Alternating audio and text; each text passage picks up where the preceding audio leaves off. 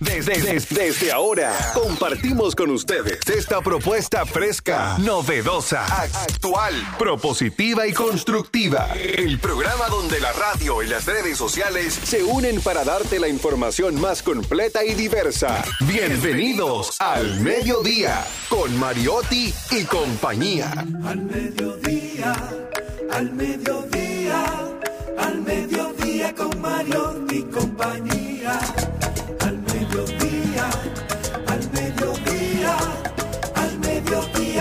y compañía. Si tú quieres disfrutar de foros alternativos y de tuiteros rankeados, este programa es tu amigo. Tu revista meridiana, para el talento una vía, para radio y redes variadas y con la canción del día. Al mediodía, al mediodía al mediodía con Mario mi compañía. Al mediodía, al mediodía, con Mario mi compañía. Si tú quieres disfrutar de página para izquierda, en la calle y el hogar, por eso no te lo pierdas. Para que hablemos un poco de salud y nutrición Vamos allí camino propio de moda y decoración. Al mediodía, al mediodía, al mediodía con Mario compañía. Al mediodía, al mediodía, al mediodía con Mario y compañía. Para que hablemos aquí de la educación vial, siete preguntas y un chin, los pioneros y algo más para que hablemos de derecho, de inmobiliaria y también de entretenimiento, deportes. Hola, mediodía. Saludos, mediodía. Hoy ponemos alas a las palabras para llegar hasta ustedes. Información sin sufrición, diversidad divertida luego de un agitado fin de semana. Esto es al mediodía radio, al mediodía con Mariotti y compañía. Un servidor quien les habla, Charlie Mariotti Paz. Feliz como siempre de estar con todos ustedes, pero sobre todo muy agradecido de su sintonía. Muchísimas gracias por acompañarnos, por estar con nosotros en este horario de transición de la mañana hacia la tarde. Hoy lunes 13, lunes 13 de junio. Este año va rápido, va volando y la que también llegó aquí volando es Jenny Aquino. Muy buenas tardes, señores. Bueno, mi escoba la dejé por ahí parqueada. Llegué tempranito y volando. Pero feliz de poder compartir con ustedes este lunes, hoy día de San Antonio de Padua. ¿eh? Un, eh, ¿Sabes qué? Estamos de patronales allá en Monteplata. Tuve la oportunidad de ayer asistir al San Antonio Negro. Esos 118 años de historia, de cultura.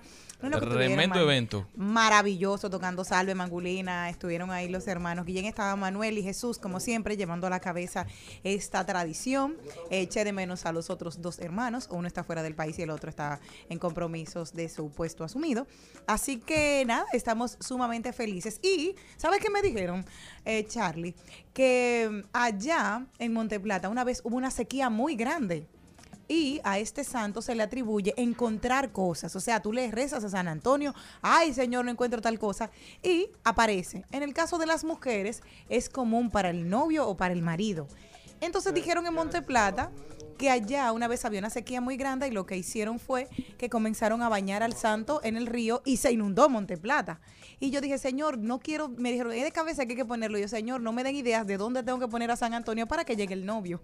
¿Dónde tendría que ponérmelo? Los hermanos Guillén, que son conocidos en República Dominicana y fuera de ella como los principales promotores de la cultura taína, esa expresión artística sobre las cuales ellos han podido construir y replicar dioses, otras figuras de devoción de los primeros habitantes de las Antillas. De verdad que esa fábrica familiar que ya cuenta con más de 38 empleados, más de 40 empleados, y maneja un volumen de negocio de unos 175 mil euros, así como el que no quiere la cosa, tanto en el mercado local como en el internacional. Felicidades para ellos y los exhortamos a que sigan desarrollando esta actividad y sigan desarrollando y fomentando el conocimiento de nuestra cultura. Con nosotros también, don Cristian Morel. Muy buenas tardes a todos los que nos escuchan de manera permanente, ya dos años compartiendo informaciones diarias con ustedes y la verdad es que es un honor contar con su sintonía.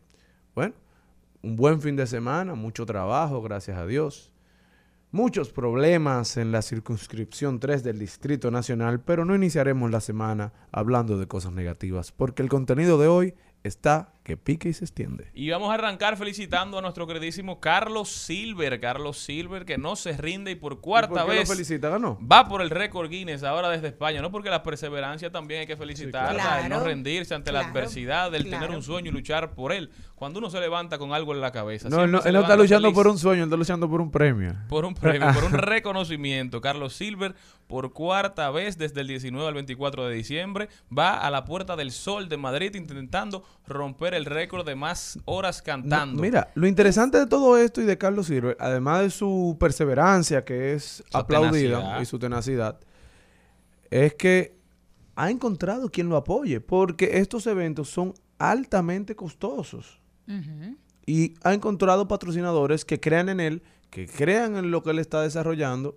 Bueno, eso quiere decir que algún talento habrá. No, sí, eso es indudable. Pero a mí lo que me llama la atención es primero en España, porque aquí el final dijo el que las cuenta la última vez, no se lo hicieron como tenía que ser, pero hay algo importante. Recuerda que fue digital la última vez, o sea, fue por Zoom. Ah, no fue real. No fue No, y la última vez vale Porque estábamos en recordar pandemia. que Guinness no lo certifica porque no cumple con el tiempo de descanso establecido. Parece que descansó un poquito más de lo establecido para, para el récord. Entonces, ahora en España esperemos que estén los, los Los jueces, verdaderos que jueces. le expliquen las reglas de manera clara y que los productores del evento se cercioren de que todo, todo esté cumplido para que por fin, por favor, pueda Yo creo que eso Pero va a ser un reconocimiento que lo va a disfrutar este país. No, y además va a poner la, la bandera dominicana en plena Plaza del Sol. Sí, pero a mí me llama mucho la atención algo. O sea, ¿por qué irte a uno de los países más frío en la época más difícil para tú poder cantar? Sabes que nosotras, las personas que cantamos, tenemos también Ah, porque usted ciertas... canta. Sí, mi amor. Y Gabriel también. Eso tenemos Gabriel, yo sé ciertas... que Y sí. tú también. Esas tenemos así. Ah, pues ya di que yo también, porque... Bueno. Porque tú no has dicho si bien o mal. Tú cantas la lotería muy bien. La lotería yo no juego, no tengo juego del azar en mi- entre mis... No, tú cantas la lotería, tú cantas. Jenny, se lo sacó. El bingo, el bingo. Me encanta. Entonces, oye lo que pasa es que tienes que buscar primero una cabina acondicionada con el con la temperatura adecuada para él no no no ponerse ronco porque sabes que tú estar cantando con una adversidad del tiempo, del clima es muy complicado. O sea, es un esfuerzo tremendo, porque sabes que te puedes quedar sin voz en pleno, en pleno, en pleno coso. Entonces, hay que tener pendiente eso, hay que tener una cabina acondicionada, con calefacción, con de todo, para que él pueda también saber que no va a ser más fácil por estar allá. O sea, tiene más complicaciones todavía. Desde aquí, desde Al Mediodía Radio, desde República Dominicana, le enviamos mucha suerte, todo nuestro respeto, todo nuestro cariño a Carlos Silver. Ojalá y logre, logre su tan anhelado récord. Al mediodía, al mediodía, al mediodía con.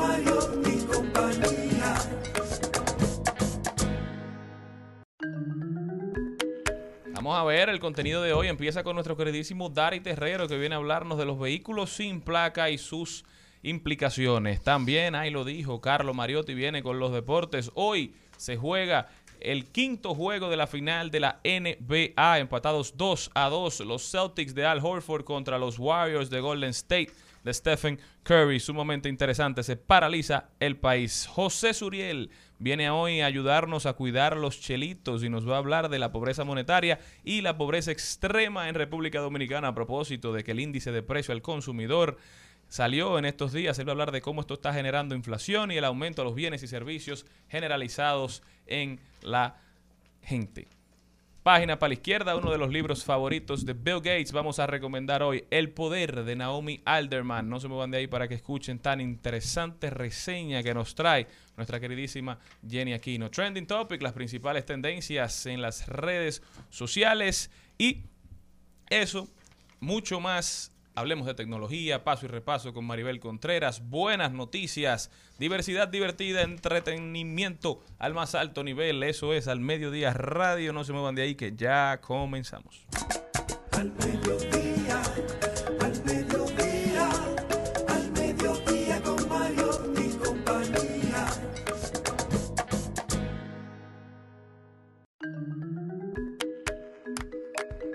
Al Mediodía es bueno recibir Buenas noticias. Es bueno recibir buenas noticias con Mariotti y compañía. Bueno, y la buena noticia de hoy, a pesar de que el precio del Bitcoin está por el suelo, en una de las bajas más importantes a través de la historia, el Bitcoin está en 25 mil dólares más o menos, estaba en 26 hace apenas dos días, 26 mil dólares. El Bitcoin que llegó a costar 60 mil dólares por un Bitcoin, ¿eh? Pero estas son fluctuaciones de esta moneda, de esta criptomoneda que para los expertos dicen que son naturales. Pero lo interesante es que el rapero norteamericano y empresario Jay-Z y el cofundador de Twitter, Jack Dorsey, han anunciado que van a fundar un programa llamado Academia del Bitcoin.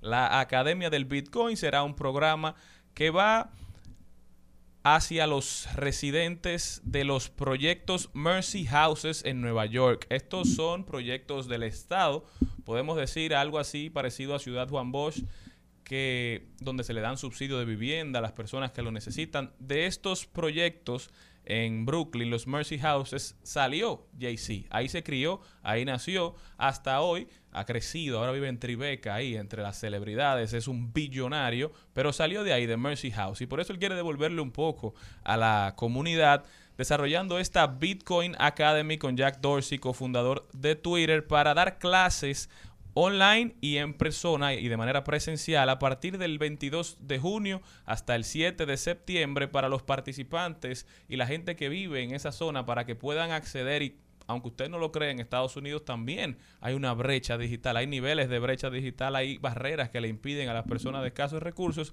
acceder a estas tecnologías que, te permiten de cierta forma tener alguna independencia económica. Muchas de las personas en Estados Unidos hoy tienen sus ahorros en Bitcoin, muchas de las personas jóvenes. Por eso, tan interesante todo lo que viene pasando con esta criptomoneda. Ellos han dicho que el gol, que el fin es darle a las personas herramientas para construir independencia económica para ellos mismos y para su comunidad. Felicidades para Jack Dorsey, felicidades para Jay-Z. Me gustaría también ver aquí en el país a todos esos artistas, a todos esos empresarios que se han beneficiado a lo largo del apoyo del público, de volver un poquito a su comunidad, no solamente en diferentes épocas, en, en épocas festivas, sino, sino con programas desarrollados para ese fin. Ahí podemos ver el caso de, de Abelino Figueroa, de Lápiz Consciente, que tiene Fundación Lápiz Consciente y siempre está haciendo actividades en pro de su comunidad de los Minas y de otras también, pero así exhortamos a los demás, a los demás artistas, a que se involucren, a que se integren y a que promuevan, a que promuevan que, que, que a los demás, a los que vienen detrás de ellos, superarse no se les haga tan difíciles. Tan difícil. Sí.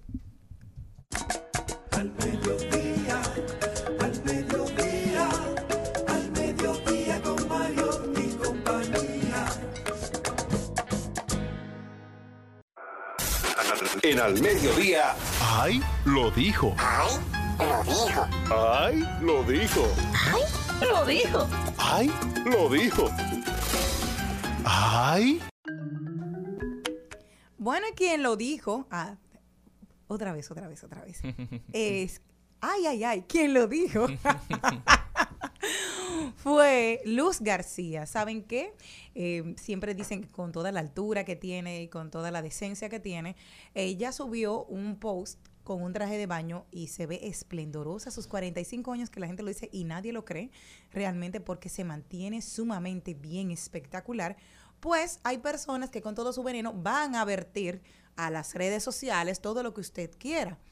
Entonces, como uno que me escribió a mí en paz descanse, yo le dije gracias igualmente. Oh, ¿en paz Entonces, así descanse mi- quién? Yo, Oh. a mí me expuso a mí uno, el otro ahí, porque yo le dije que me fui a vacunar. En paz descanse, y yo gracias igualmente. Pero en este caso, ella les escribieron a partir, a raíz de que ella se subió una foto con un post muy bonito de un traje de baño, empezaron a decir que si se había hecho la bariátrica, que si ella tiene el ombligo de lado, que si ella se cortó el estómago, que si cuántas cirugías tienes. Hay personas, y ya ya limitó para esa publicación los comentarios, pero le respondió a alguien lo siguiente, dijo, lamentablemente no puedo evitar la mediocridad y lo sensible de vivir bajo el escrutinio público. Que yo sepa, la vida es una y hay que vivirla. Sean felices y dejen que los demás sean felices. Sean empáticos. Traten de no denigrar a nadie porque hoy puede ser a mí, mañana a ti. La diferencia la hará cuando seas consciente del ser humano que habita en ti. Feliz sábado. Mira qué bonito, pero le dijo, no te metas en mi vida. O sea, de verdad, la gente entiende que tienes siempre el poder de poder decidir de ti qué puedes hacer y qué no, o qué está bien para ti o qué no. Entonces, son de las cosas que nosotros es cierto. Y cada vez más tenemos la violencia psicológica, que nosotros normalmente siempre estamos atentos a lo que es la violencia física, pero la violencia psicológica es peor, porque es un daño que tú, es una herida que tardas en sanar. Así que bien por ella. ¿Qué te, ¿Y qué te cómo va parece? el mundo? Claro. ¿Qué te parece? ¿Cómo va el mundo? Yo no sé por qué todavía hay gente que entiende que puede vomitar esos exabruptos en una cuenta de otra persona que está subiendo un post feliz, un post de alegría, un post que en el que se siente bonito, porque el que sube una foto es porque siente que esa foto vale la pena, que quiere compartirla porque se siente orgullosa de ella, porque sabiendo cómo están las reacciones, cómo la gente en la calle de- está de violenta y esa No. violencia la, la extrapolamos a las redes sociales que deben ser ambientes para construir, no para destruir. Y sobre todo cómo anda la salud mental y la presión de la gente ante tantas cosas que están pasando en el mundo. Hay que ser muy cuidadosos. Es un llamado a la prudencia a quienes os- nos escuchan, que sé que es un público muy prudente. Eh, hacer un llamado a, a pensarlo dos veces antes de usted escribir o postear en una cuenta eh, algo que denigre, algo destructivo, algo que nos sume, algo que ofenda. Porque usted no, es- no sabe por lo que puede estar pasando el que está al otro lado del celular. Y si esa foto fue en un momento de alegría y usted la convierte en un momento de depresión, hay que cuidar mucho la salud mental de la gente y no se puede jugar con la gente. No, además de eso también hay otra cosa.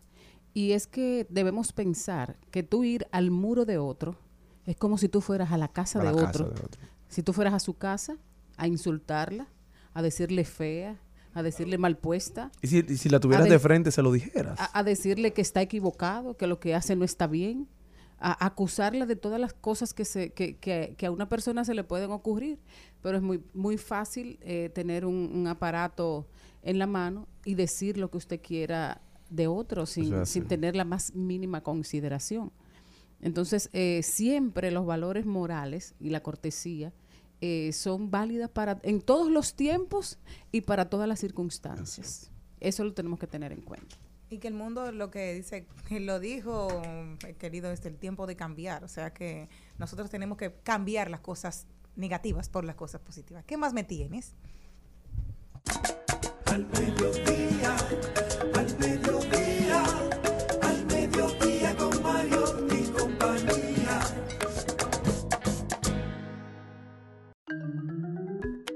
Maribel Contreras con nosotros.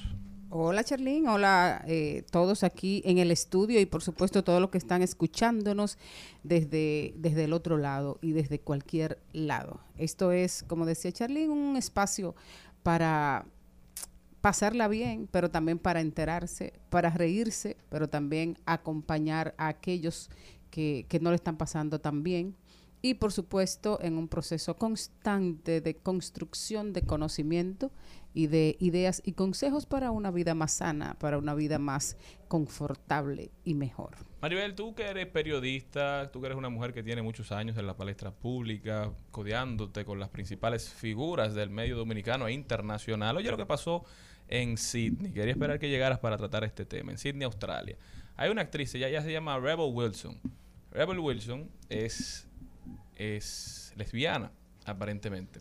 O aparentemente no, ella ya se declaró con una pareja, dijo en un post de Instagram, yo estaba buscando un príncipe azul por mucho tiempo y aparentemente lo que me tocaba era una princesa.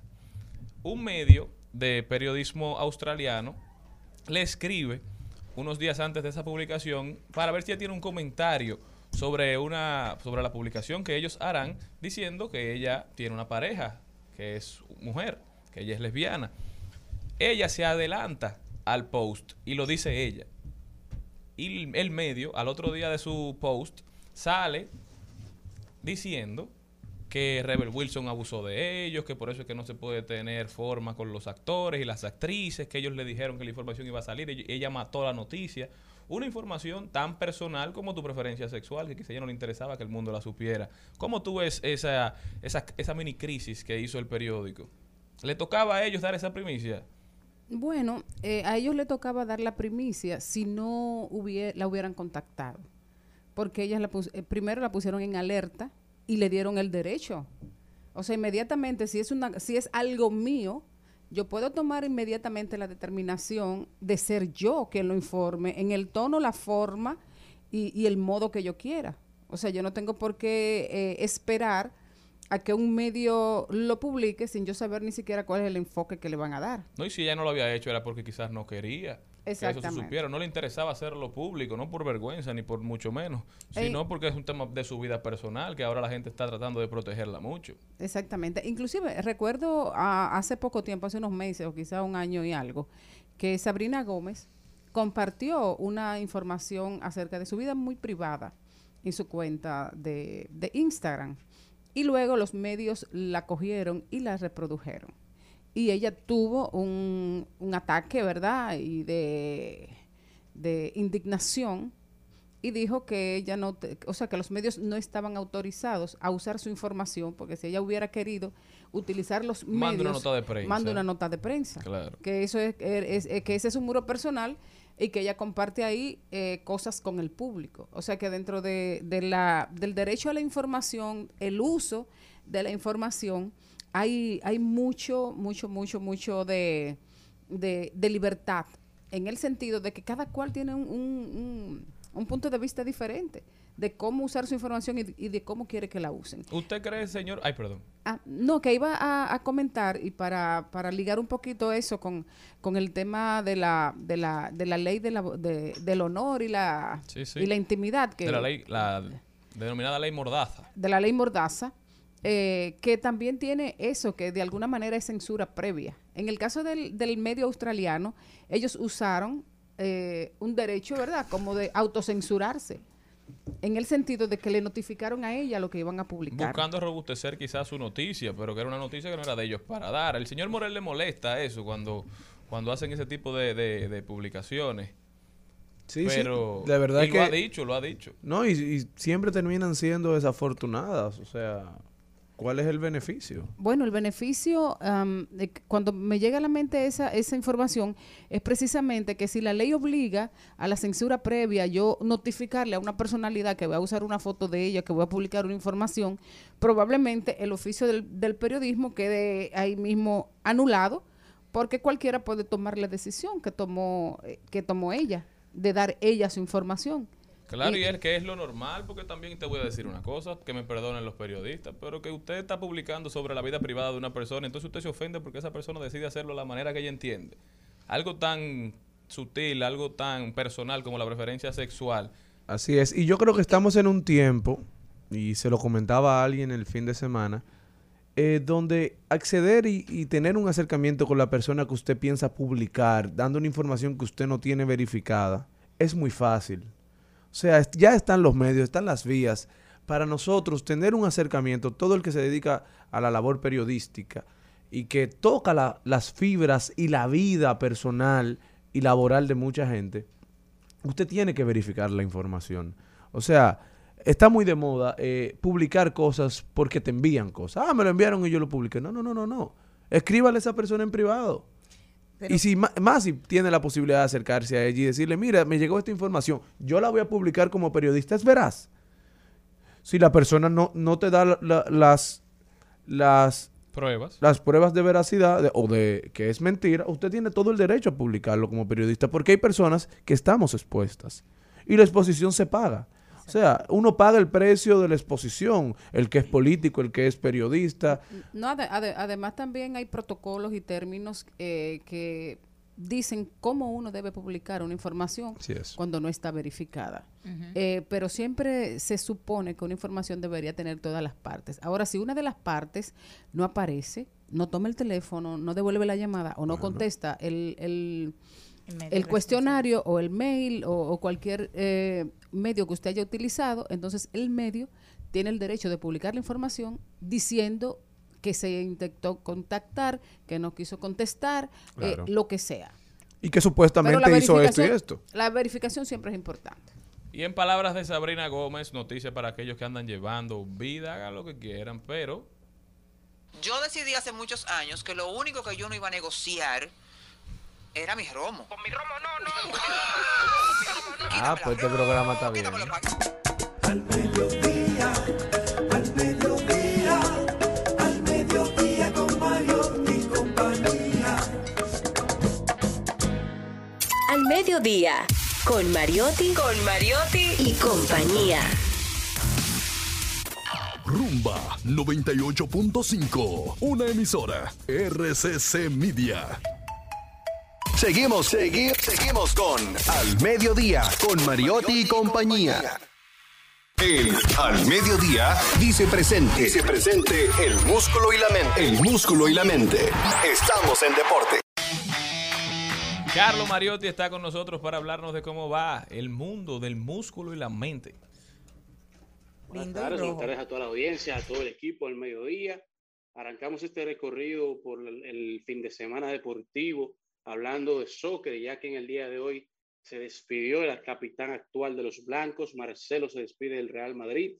El niño que llegó con 18 años se va como el máximo ganador de la historia del club con 25 títulos, 5 Champions, 4 Mundiales de, de clubes, 3 Supercopas de Europa, 6 eh, seis títulos de la Liga, dos Copas del Rey, cinco Supercopas de España.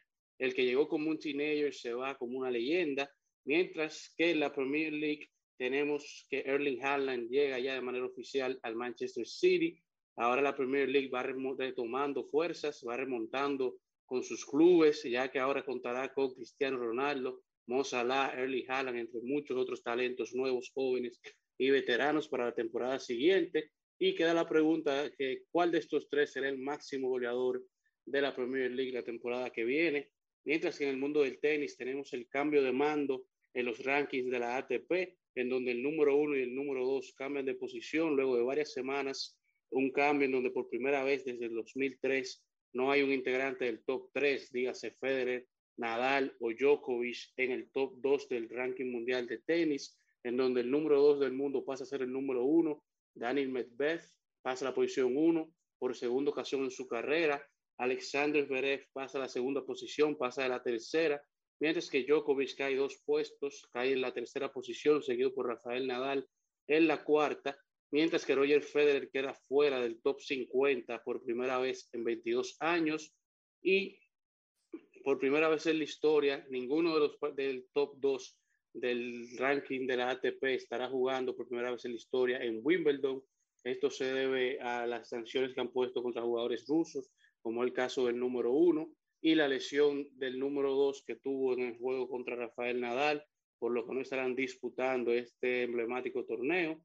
Mientras que en el mundo de la Fórmula 1, en el día de ayer se celebró el Gran Premio de Baku, en donde el equipo Red Bull se llevó la posición 1 y 2 del podium, con Max Verstappen llegando primero y Checo Pérez en la segunda posición, que se quedan también ahora como dueños de los rankings de la Copa de Constructores y en la Copa de Corredores con el 1 y 2, mientras que el equipo Mercedes llegó en la tercera posición con George Russell, que se mantiene siendo bastante constante y terminando en la, las terceras y cuartas posiciones entre todas las carreras de esta temporada, seguido en la cuarta posición por Lewis Hamilton, que fue electo como el corredor del día, luego de que los dos, los dos carros, los dos pilotos del equipo de Ferrari no terminaron la carrera, dejando a Red Bull con 11 podiums en, en lo que lleva el año 2022, Ferrari con 8, Mercedes con 4 y McLaren con 1 en lo que lleva este año.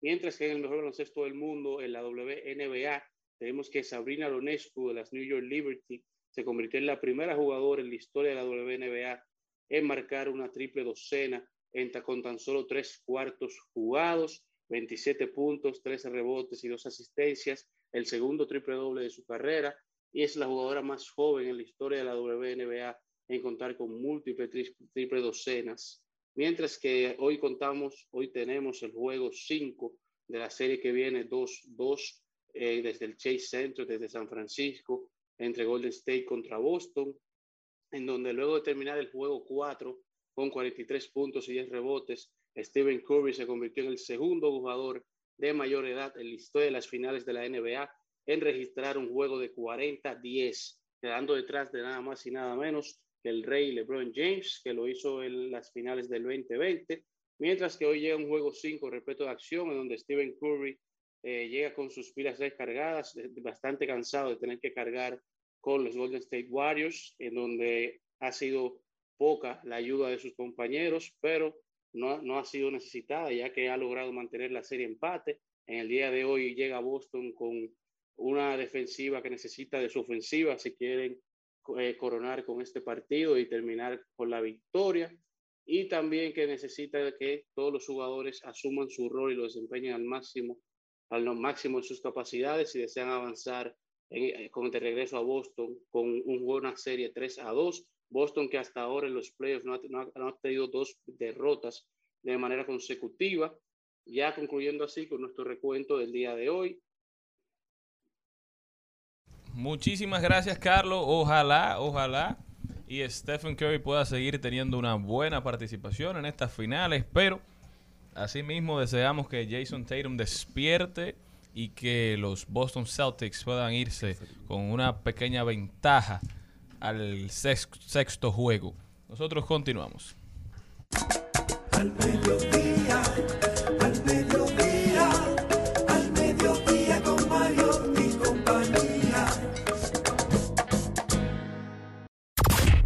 Continuación, en Al Mediodía, cuidando los chelitos. Cuidando los chelitos. Señores, si tenemos hoy algún tema que nos preocupa y nos ocupa a todos, y es precisamente la pobreza monetaria y pobreza extrema. Y para esto tenemos al licenciado José Gabriel, José Suriel, estadístico, algo muy importante que nosotros tenemos que tener en cuenta. ¿Por qué? Porque el índice de precios al consumidor y como esto genera la inflación, como el aumento de los bienes y servicios generalizados en los precios estamos teniendo mucha inflación, cómo nos afecta en el día a día, cómo de una manera platanada vamos a entender todo esto de la pobreza monetaria y pobreza extrema. Así que los micrófonos con José Suriel. Buenas tardes, ¿cómo estás? Buenas tardes, Jenny Aquino. Bien hasta ahora. Placer estar acá. Para no. También a Cristian Morel, a Charlie Mariotti Jr., a Carlos, que estaba dando una pincelada de la parte del deporte y de la serie final que, se reanuda hoy con el juego número 5 entre Golden State y Boston Celtics. Toque de queda. Y pues acá estamos para hablar temas que nos interesan y que nos gustan a todos. Sí, la generala le encanta. Maribel siempre está pendiente de todo también aquí en cabina porque a ella le interesa mucho eso de la pobreza monetaria y la pobreza. Y sobre todo eso de cuidar los chelitos. Sí, sí, sí. tenemos que cuidarnos. Cuéntanos, ¿qué nos traes que nos puedas contar? ¿Hay mucha diferencia entre la, la pobreza monetaria y la pobreza extrema? Siempre que vamos a tocar indicadores es bueno hablar de la parte conceptual y es que la pobreza monetaria, el concepto es que cuando no se tienen los recursos suficientes para adquirir una canasta básica de bienes y servicios, se le denomina eso pobreza, pobreza monetaria. Eh, en cambio, la pobreza extrema se asume el monto mensual per cápita que requiere un hogar para adquirir una canasta básica de alimentos que le garantice a la persona integrante del hogar la ingesta de los nutrientes necesarios para llevar una vida sana y cotidiana. ¿En cristiano? Eh, la primera, la pobreza, la pobreza, monetaria, para determinar quiénes se encuentran en esas condiciones, eh, sea de pobreza general o de pobreza extrema, necesitamos evaluar el ingreso per cápita del hogar. A medida que el ingreso es menor, entras a una línea que nadie quisiera entrar. O sea, los que no pueden cubrir la canasta básica con lo que ganan mensualmente están dentro de la pobreza monetaria. Exactamente. Ah, mira que yo soy buena. ¿Eh? Se entiende. Ajá, hasta ahí bien. Ella, sabe más que nosotros. No, no. José, pero dime, eh, con esto de, la inflación, ¿cómo afecta la inflación de manera directa a los dominicanos. Porque ahora en todos los periódicos, todos los titulares, vemos cómo se habla de la inflación a nivel internacional. pero aterrízame el concepto y el impacto eh, directo. Es que ahí es que voy. Le comentaba yo a alguien de acá que, me escribía, le decía, hablar de inflación es suave, pero vamos a ver qué me conlleva esto, qué me genera esto. Fíjense, en el año 2016 la pobreza, la pobreza extrema era de 4.5. Eso empezó a disminuir, empezó a disminuir y se situó en el año 2019 en 2.6. Muy bueno, por cierto como, como consecuencia de la pandemia aumentó a 3, eh, pasó de 2.7 en el 2019 a 3.6 en el 2020. Se escucha poco, eso es un 34% de un año a otro, eso es mucho. Eso fueron es. 93 mil dominicanos que se convirtieron en pobres extremos. Y según las estadísticas también dice que la mayoría fueron madres solteras. El- las mujeres se vieron afectadas un poquito más que los hombres, sí, porque los promedios siempre tienen errores. Eh, si Charlie Mariotti gana 100 mil pesos y Jenny gana 10 mil, el promedio es 55 mil. Pero tú te ves subestimado y ella se ve sobreestimada. Lo- los promedios siempre eh, tienen esa particularidad de los valores extremos. Claro. Eh, ustedes ven ocasionalmente que dicen que la economía creció un 12, un 15%, puede ser más. Desagrégamelo por región, desagrégamelo por familia, a ver cómo creció cada una. Claro. Detrás del indicador hay datos, hay, hay factores escondidos. En ese mismo sentido, la pobreza monetaria pasó en, del año 2019 al 2020 de 21 a 23.4. Se escucha poco el porcentaje. Esos son 268 mil dominicanos que pasaron a ser pobres extremos. Ahora bien, un dato que, que Jenny tocó, la parte del, la parte de la inflación, ustedes le llaman, y muchos hablan del índice de precio al consumidor, ¿no? Un indicador que mide lo que es la variación de los precios de una cesta de bienes y servicios en un lugar, en un lugar concreto durante un periodo de tiempo determinado. En el año 2011 eh, causó un boom que este indicador se encontró en 7.8, eso es alto. Empezó a disminuir, a disminuir. Señores, tuvimos este indicador en años como en el 2018 por debajo, por debajo del 2%, 1.2, muy bueno. En el año 2019 creció a 3 a 3.6, 3.7. En el 2020 a 5.6, eso es mucho. En un año. ¿Saben cuánto cerró en el 2021? ¿Cuánto? 8.5. Se sea que- disparó. ¿Saben De un año pasamos, bueno, del 19 al 21 pasamos De tres 3.7 a 7. a 5.6. Y del 2020 al 2021 a 8. pu- Está de 5.6 a 8.5. O sea, de 3 a 8. Entonces, y esos cambios tan radicales de año a año, para mitigarlos, me imagino que eso toma hasta décadas. Vamos a, vamos a ver ahora cómo se ha comportado en el año 2022. Ujú. En el mes de enero 8.73, Ajá. 8.98 en febrero, 9 9.05 en marzo, 9.64 en abril, 9.47 en mayo, que ha sido de los mejores meses y aún así es alto. Eh, cuando evaluamos este con la canasta básica familiar y, lo, y lo analizamos en los cinco quintiles de riqueza, el grupo más bajo, el quintil 1, el costo de la canasta básica familiar es poco más de 24 mil pesos. Y el grupo más alto es de alrededor de 68 mil 869 mil pesos. Y el promedio ronda por 41 mil 700 pesos. Pero sigo diciendo, los promedios guardan... Engañan, son engañosos. Claro. Sí, porque eso es un promedio. Lo que Eh, todo el mundo. Si lo, si lo analizamos por región, la canasta básica familiar en el Gran Santo Domingo ronda por poco más de 48 mil pesos. En eh, la región norte o Cibao, en poco más de 39 mil. En el este, poco más de 38 mil. Y en el sur, poco más de 33 mil. Bien, bien dispare esa parte. Quiere decir que la canasta básica familiar en Santo Domingo con relación al sur es 44 veces mayor. Con relación al, al este, eh, un 26%. Y con relación al Cibao, un 22%. Sin embargo, y aquí sí voy ahora, la parte de la inflación, donde es menor en el sur. Porque tengo menor cúmulo de dinero, tengo, Claro. men- tengo menor redistribución de, de la parte económica. Santo Domingo, si bien es cierto que no produce los alimentos y que los importa, ¿dónde están grande, gran, gran parte de las industrias? En el Gran Santo Domingo, ¿dón- ¿dónde se, dónde se realiza la mayor parte del trabajo? En el Gran Santo Domingo. Entonces, eh, es, es una relación directamente proporcional. De hecho, la inflación en el sur fue de 0.65. Increíblemente, ¿no? Más alta, aun cuando producen menos, menos dinero. Así es. Porque tienen mayor, mayor eh, problemática de adquirir los alimentos. Y es que en la República Dominicana debemos analizar bien el tema de la migración interna, que es un tema olvidado. En ese país solo cuatro provincias ganan por efecto de la migración. Santo Domingo, el Distrito, Santiago y la Altagracia. Interesante. Que ¿no? ganan por. Por efecto de la Bueno, eso, eso se trata de la, la población que se traslada para hacer sus actividades cotidianas todos los días. Por ejemplo, en el Distrito Nacional viven de manera fija y formal alrededor de un millón de personas, pero diariamente un millón, más de un millón y medio de personas vienen al Distrito Nacional a realizar sus labores cotidianas, trabajo, eh, vida cultural, vida social, eh, Diligencia. diligencias, labores económicas. O sea, tenemos en peaje el cruce de alrededor de un millón y medio de personas diarias, que tiene que el Distrito Nacional eh, crear mecanismos para pagar los desechos sólidos de esa persona, o sea, Los to- efectos en la infraestructura vial. en el transporte, O sea, son muchas cosas que abarcan en cuatro provincias, como bien él decía. Interesante lo que dice Cristian. Por ejemplo, yo soy de Constanza y donde resido, en Santo Domingo. Claro. Constanza pierde dos veces porque pierden las personas jóvenes y además, además de que pierden los, de- los que están en edad de trabajar, pierden, pierden por lo general lo que más estudian Y una pregunta, ¿dónde tú votas? en Constanza. Pero Quiere la- decir- La gran mayoría sí cambia la... la- la- Pero la- quiere decir, por ejemplo, que Constanza pierde a, a un nativo, pero el Distrito Nacional carga con un nativo que no lo tributa. Por ejemplo, porque la ley de municipios a quien le da el valor de, de su, de su Residencia. de su residencia sí. es a, Con- a la alcaldía de Constanza. O sea, Constanza está recibiendo el beneficio de él tener la dirección allá. Es así.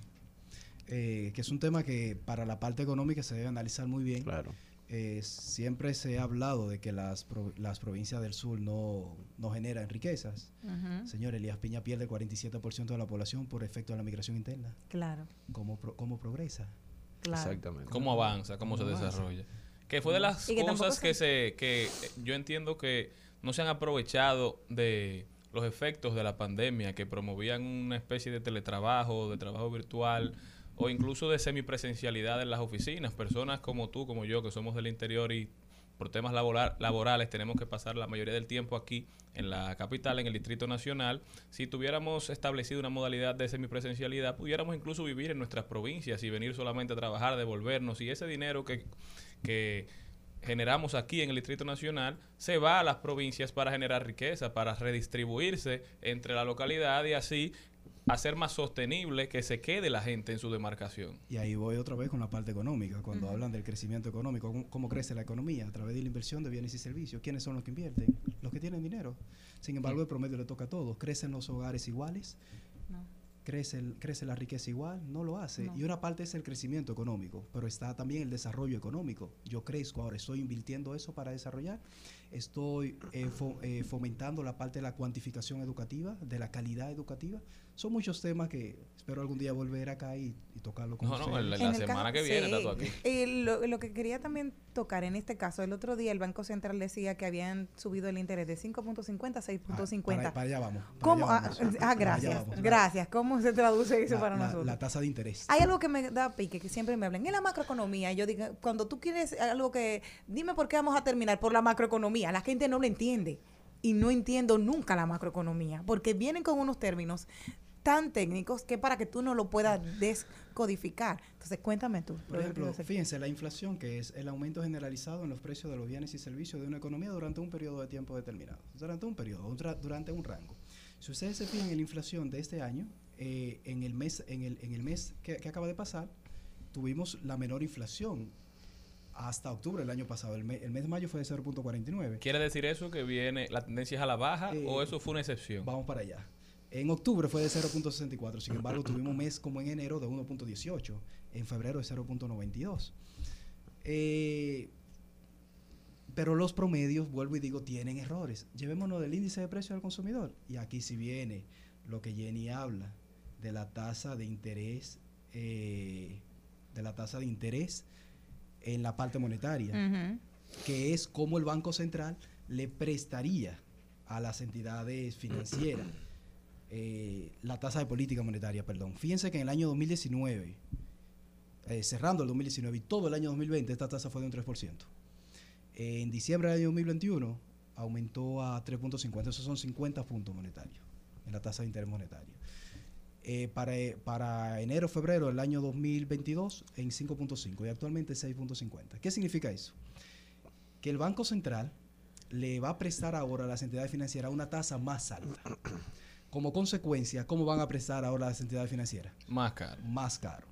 Esto va a hacer que haya menos dinero en el mercado, que la persona se endeude menos, porque eso es lo que quieren, que no que la persona tome menos préstamo. Y si lo toma, lo va a tomar a una tasa Más alta. y de aquellos que tienen préstamo y que no tienen una tasa fija, ¿qué va a hacer el banco ahora? Aumentarla. Le va a subir la tasa. Y cuando ustedes vayan a pagar su tarjeta de crédito, ¿qué creen que va a pasar? Van a pagar más dinero por su tarjeta de crédito. Eso se hace cuando los bienes y servicios de los, de los precios están aumentando de manera constante y el banco necesita poner un stop a todo esto para tratar de frenar, de frenar, no de, no de, de corromper lo que es la inflación. Sin embargo, y espero equivocarme, nos esperan unos meses largos y unos años también en cuanto a la parte económica, porque actualmente hay una guerra en Rusia y Ucrania, ¿cierto? Así mismo que es. traen la guerra, hambruna, escasez, problema. ¿Qué, está- ¿A qué está jugando Putin? A que la guerra llegue a diciembre. ¿Qué necesita Europa? Gas. Gas, exactamente. Y eso es estratégico, El frío. señores. El frío. Y van, a, y van a tener que darle lo que él quiera. El frío. Eh, No, la- y que- son de estrategia. Las reservas de Rusia siguen creciendo y así seguirán porque Putin ahora para mover el rublo y para guardar sus reservas en otras monedas ha vendido, solamente vende en rublo. ¿Y quién es el único país que emite rublo? No, y no Rusia. Hay que solo eso. comprárselo a él. Que ahora el coste de, de, de esos materiales, él lo va a poner a como él le dé sus regaladas. Vamos para allá. Él está sacrificando algo. El, el PIB va a disminuir entre Así 12 es. y un 15%. Y cuando él empiece a jalarle allá para acá, ¿cuánto va a aumentar? Así mismo es. Es como un juego de ajedrez. Yo sacrifico unas fichas, pero cuando atraigo, atrae- atraigo mucho más. Bueno, y ahí uno pone en cuestionamiento, en, en lo personal tengo mucho haciéndolo, todos estos organismos internacionales, la ONU, la que sé yo quién, que viven eh, teorizando. Y mira que el presidente Luis Abinader dijo en su última intervención, al llegar a, La cumbre de las a Américas. la cumbre de las Américas, oye, ya está bueno la poesía aquí, de estar teorizando. ¿Cuándo que esta gente va a entrar en la, en la acción? Lo hablaba sobre el tema de Haití, pero yo creo que le cabe a muchísimos temas eh, internacionales que solo van allí a hablar y a hacer discursos, pero no se ve en la acción. Haití es un tema que también nos afecta, es otra mochila que cargamos, porque en la República Dominicana no solo es la guerra que no- nos está afectando la economía, no es solo la pandemia, también la situación Haití. Y, y también eh, el, el tema de que los presidentes no crean en la poesía. Porque realmente, eh, primero la Pero la- poesía... en la poesía que enamora. La poesía, no en la poesía que enamora, sino en la poesía que humaniza. Y todas las decisiones del poder deben estar, tener en el centro la humanidad, la solidaridad. Así es. Pero por eso, por eso el presidente Luis Abinader se refería a eso. Decía, bueno, aquí se viene a teorizar, a, a poetizar mucho, pero cuando pasamos a la acción? Y la poesía siempre te invita a accionar. La poesía nunca te deja estático. Exactamente. Te pone en constante movimiento. Y esa es la mejor poesía. Pero José, dime qué puede hacer la gente para mitigar los efectos de esta inflación rampante que afecta a la República Dominicana. Cuidarlo, Chilito. Sin, da- sin darse cuenta, las personas, eh, hay una buena encuesta, se llama la Encuesta Nacional de Ingresos y Gastos del Banco Central del año 2018, les invito a leerla, que habla sobre cómo las personas redistribuyen la parte del ingreso. Poco más del 21% lo tiene redistribuido en la parte de alimentos y no bebidas alcohólicas. 14,8% en la parte de transporte. A ti te cabe el, el voice note de Sabrina Gómez. ¿Cuál, cuál es el mensaje? Que más del 35%, más del 35% del gasto está redistribuido en dos variables. En la parte de transporte y en la parte de los alimentos. Cuando te aumenta uno de esos sin tú darte cuenta, tu salario va disminuyendo. Y con el, Porque con tu el- salario es algo real. Y el, el aumento del precio de los combustibles, que es algo que no se puede parar, lamentablemente. Ahí vemos cómo hay una crisis de oferta y demanda. Ya dijeron que las refinerías no pueden refinar más petróleo, que no hay forma. Eh, será necesario, o sea, es algo con lo que tendremos que vivir y cuando te suben los combustibles te sube todo. Eh, me dices cómo mitigarlo. Empezar a entender de que hay, hay necesidades básicas y hay necesidades que no debo, no debo acumular por el momento. Fíjense, a medida que yo aumento la riqueza en el hogar, disminuyo la proporción de gasto, parecería mentira, en alimentos y no bebidas alcohólicas. Porque el ingreso per cápita va desde poco más de 13 mil en el grupo 1 a 97 mil en el quintil 5. Sin embargo, el grupo 1 destina más del 31% en alimentos y no bebidas alcohólicas, un tercio de su salario. En cambio, el grupo 5 apenas un 12%. A medida que gano más, puedo gastar más en absoluto, pero en relativo gasto menos. Hay, una, hay, hay una cosa también que te quería preguntar. Hoy vi en el, en, el periódico, ¿verdad? Que la- las remesas han aumentado. Hay tanta crisis en los Estados Unidos y en, y en los demás países que, que de verdad están mandando más dinero para acá. Mandaron, si mal no recuerdo, poco más de 800 millones en mayo, Ajá. eh, menor que, que en abril, que mandaron poco más de 900, aunque sí, sí ciertamente es alto. Y ahí voy otra vez con la redistribución espacial. Si mal no leí, el 47,9% de ese dinero estuvo redistribuido entre Santiago y Santo Domingo. Oye, si mal no leí el 47 puntos, oye, con punto y coma. Claro. Hay hay que dejar ¿eh? esa suspicacia. Para que la gente entre y profundice. Pero es así, entonces, eh, ¿cómo, ¿cómo desarrollamos el país? Señor, aquí hay, aquí hay un, hay un estudio bien interesante en el año 2015 la Oficina Nacional de Estadística de Educación Superior.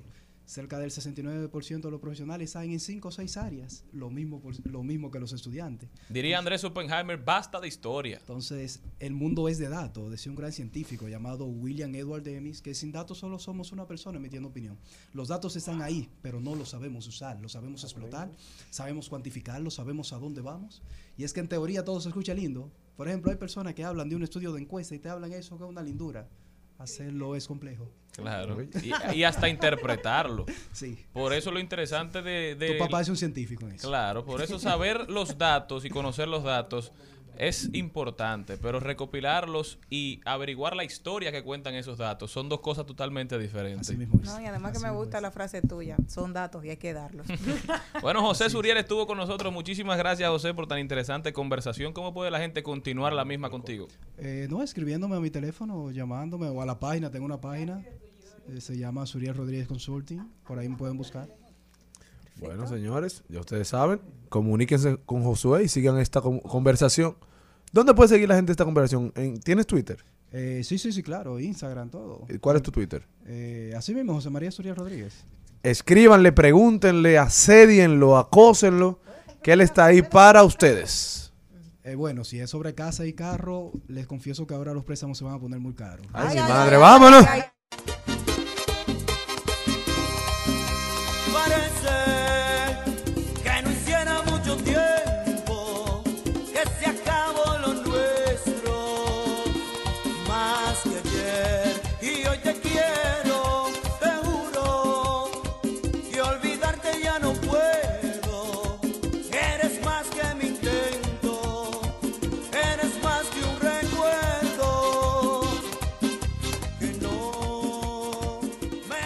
Bueno, señores, sí, sí, sí, sí, sí. Estábamos oyendo después de ti. Señores, hoy va a estar conmigo Ricky Castro, de la Bueno, banda este- eh, soberbia. eh, esta, esta cabina se puso en modo baile de que comenzó esa canción.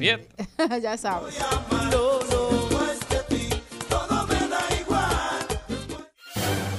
Rumba 98.5. Una emisora. RCC Media.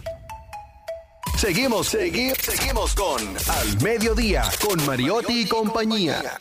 Trending, Trending Topics. Al Mediodía, con Mariotti y compañía. Presentamos Trending Topics. Estamos de vuelta, mi gente. Ahora vamos a ver cuáles son las principales tendencias en las redes sociales. ¿Qué tenemos, Jenny? Claro que sí tenía que ser. Hoy es día de San Antonio de Padua, es una de las de las tendencias. Buscar novios, están por ahí, señor. Carlos Silver también es una de las tendencias, como ya estuviste mencionando Bueno. anteriormente. Guinness también.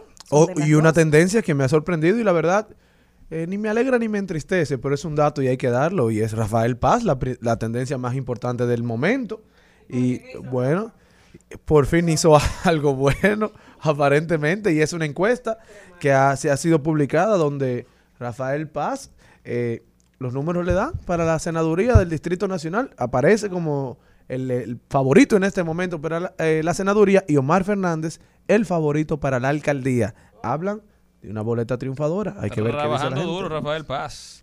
Felicitarlo desde aquí. También tendencia Al Horford, el dominicano Al Horford, que hoy juega el quinto partido luego de 15 temporadas en la NBA. Hoy juega el quinto partido de las finales y el New York Times dedicó un espacio al jugador de baloncesto dominicano en reconocimiento a su liderazgo. Al Horford ha sido campeón en el nivel colegial, también ha tenido una excelente trayectoria en toda su carrera en la NBA. Fue el tercer pick del draft en el año que, que decidió dar el paso y siempre ha puesto a la República Dominicana en alto y esperemos que pueda traer, traer ese campeonato y toda esa alegría. ¿Qué más? Así también los dominicanos han convertido en tendencia a Nayib Bukele y porque lo están solicitando que venga a la República Dominicana a poner en marcha el sistema antipandillas. Eh, porque parece que aquí la delincuencia no se controla. Lo mismo llamar al diablo que verlo llegar. Y muchos programas y mucha gente está hablando de él. Y bueno, El Bitcoin sigue siendo que tendencia. coja vacaciones y venga para acá. El Bitcoin sigue siendo tendencia porque ha perdido casi el 50% de su valor durante los últimos seis meses. Sin embargo, los expertos llaman a no perder la fe en la criptodivisa. Breaking Bad. Breaking Bad, la serie que se hizo viral, de las primeras series que se viralizaron, aun cuando no habían esas plataformas digitales, cuando había que verlas en DVD. Breaking Bad es tendencia porque aparentemente está matando en las redes sociales, en las plataformas, perdón, digitales. Todo el mundo viendo Breaking Bad, volviendo a verla. Breaking Bad está como, Igual como que pasión de dicen, ese- gavilanes. quien es ese hombre va conjuntamente con Breaking Bad. Que no pasa de moda. Señores, Sí. si tenemos que decirlo, sigue siendo tendencia Haití. Y Frank Rodríguez. Dos, en, me- en- en un mes han habido más de dos eh, malentendidos entre República Dominicana y Haití y el primer ministro salió de una reunión con Luis Abinader y aparentemente la información que se replicó, la información que se hizo popular fue que iban a hacer acuerdos para regularizar a los haitianos que estaban en territorio dominicano sin, sin más sin más Mira. problemas. Y eso no fue lo que se conversó en esa reunión. Aparentemente fue una estrategia de la cual el primer ministro haitiano luego se disculpó de manera bastante decente, pero ya el daño estaba hecho. Todo esto se presta a malinterpretación en momentos donde los ojos de la comunidad internacional están puestos en Haití, como hablábamos de los artículos del New York Times que están saliendo explicando el por qué Haití ha sido una nación que ha pasado tantas vicisitudes a través de los años, culpando principalmente a Estados Unidos y a Francia en lo que ellos han denominado, lo que se denomina popularmente como la doble deuda, que hacía que hicieron pagar a los haitianos por su independencia. En 1804 ganan la batalla, se imponen a Napoleón, 20 años después historia, le mandan la flota, el rey de, Francia manda la flota y les dice que tienen que pagar una deuda, una indemnización por haberse independizado. Y no solo eso, que, la, que el préstamo para pagar la deuda había que cogérsela a los bancos franceses. Mira, algo que me preocupa de este tema República Dominicana y Haití es que cada vez que el país está a punto de tomar medidas serias para regular, señores, re- regular no es ser enemigo, regular es que cada quien cuide, cuide lo suyo. Claro. Y lo, Poner poner, orden. Poner orden y yo me límites tuve a, que someter a un pro- ajá, a un problema que tanto le ha costado a la República Dominicana. Y cada vez que ellos nos ven encaminados en poner ese orden, esos límites, vienen, nos marean de nuevo y comienzan un nuevo, eh, una, nueva, una nueva mesa de diálogo que nunca termina en nada. Y ellos lo que van es ganando tiempo para que se nos olvide y otro tema se posicione. Eso debe parar. Bueno, y ya como último, la nota luctuosa del ingeniero Frank Rodríguez, ex ministro de Agricultura Y y, ex director del IAD y del. INDRI, investigador y académico, ayer fallecía en, en los Estados Unidos. Su familia lo notificó y en las próximas horas se espera que vengan al país a hacer la despedida de sus restos mortales. Pasa Así que desde alma. aquí nosotros nos unimos a la familia en, esta, en solidaridad por la pérdida del ingeniero Frank Rodríguez. En Al Mediodía, con Mariotti y compañía, estamos doblando calles y enderezando esquinas. Y ahora, doblando calles y enderezando esquinas. Dari Terrero está con nosotros. Dari, tarde pero seguro. Dari, bienvenido, bienvenido a tu casa, Dari. ¿Cómo estás? Feliz como siempre de recibirte. ¿Cómo están ustedes? Buenas tardes. Saludo a la audiencia. Hoy yo quiero abordar un tema que es, se ha convertido en una práctica en República Dominicana y que no es posible enfrentar un esquema de inseguridad sin que esto sea visto por las autoridades. Hay una práctica que se ha convertido ya en, algo de costumbre, una serie de vehículos que circulan en las vías de República Dominicana sin placa y no es posible, reitero, enfrentar un esquema de seguridad sin que algo tan importante, tan determinante a la hora de una investigación, a la hora de un hecho delictivo, como la placa. Yo creo que las autoridades están dando de lado a este tema, no solo con el tema de las motocicletas, que son herramientas indispensables para la delincuencia, sino vehículos de otra gama, de otro nivel, vehículos de lujo, que circulan en las vías del país sin placa, no solo por el tema, reitero, de una simple contravención o de una fiscalización. Yo lo quiero fundamental exclusivamente en lo importante que es este requisito para el tema de la seguridad en República Dominicana. Si el Estado, dentro del esquema de seguridad que plantea, de la disminución de los atracos, de los asaltos, no pone atención a esta práctica, obviamente que no va a haber posibilidades de disminuir la gran cantidad de actos delictivos que se dan en República Dominicana. No porque se trate de un militar o que se trate de una persona importante que circule en un vehículo sin placa, sino porque la propia ley lo establece, que ningún vehículo en la República Dominicana debe circular sin la exposición de la placa en la forma y lugar que establece la ley y los reglamentos. Y yo reitero que no me refiero único y exclusivamente a la motocicleta para que no se vea esto como que estamos tratando de criticar el plan de seguridad y el plan de registro que ha llevado el gobierno dominicano, sino en sentido general de que debe prestarle atención la gran cantidad de vehículos que circulan en República Dominicana sin placa. Recordemos lo ocurrido con los pastores en Bonao, que uno de los argumentos de la policía fue que el vehículo fue confundido.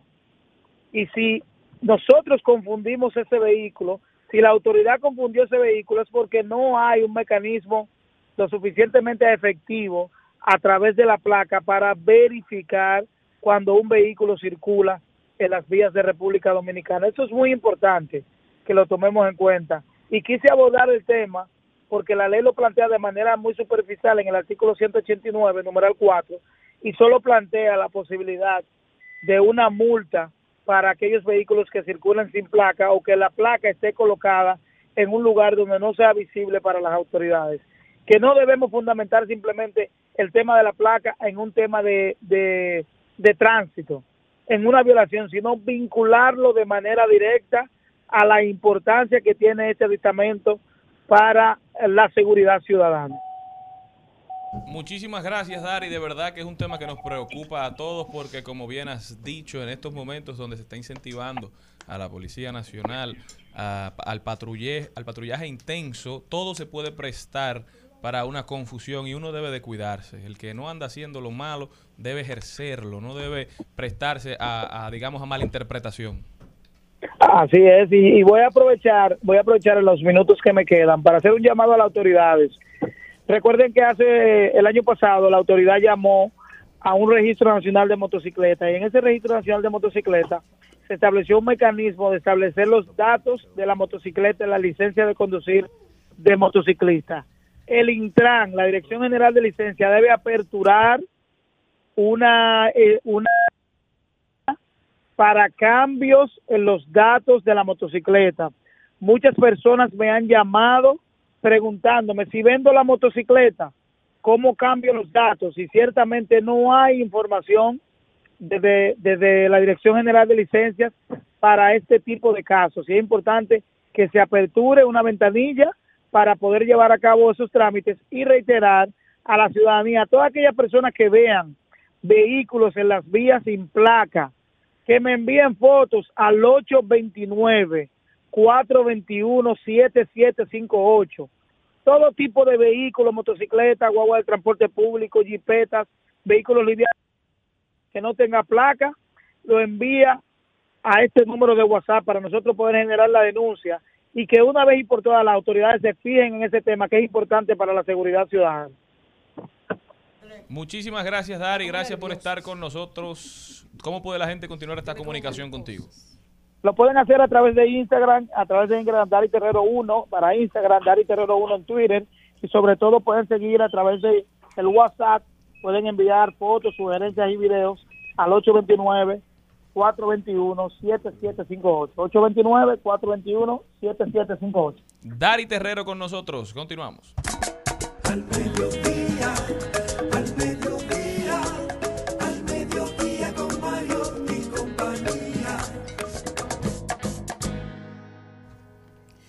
Bueno, señores, esa noticia que, nos llegó de que el pasado viernes a las 10, alrededor de las 10 de la noche, eh, el edificio donde está el CODIA, que es la oficina de el gremio profesional de los ingenieros y agrimensores. Y arquitectos. Y arquitectos, de todos los relacionados con, el arte de construir un edificio, una casa o lo que sea en el país, eh, se desplomó se desplomó el techo. Esa es una mala señal en el contexto actual que estamos hablando, porque esa casona, una casona del siglo XVI, eh, que, recibió modificaciones, pero que ahora eh, recibe un derrumbe. terrible pensar que al lado de una casona vulnerable como esa se esté construyendo. Eh, preguntarse quién dio los, los permisos. Bueno, y claro, se tiene el derecho de dar los permisos. Ahora uno se pregunta, ¿hubo una supervisión eh, de la construcción? Eh, ¿Hubo una supervisión de lo que estaba pasando ahí? ¿Realmente ese proyecto incluía el uso en un terreno como ese al lado de una casa vulnerable como esa, de una casona vulnerable como esa, el uso de retroexcavadoras.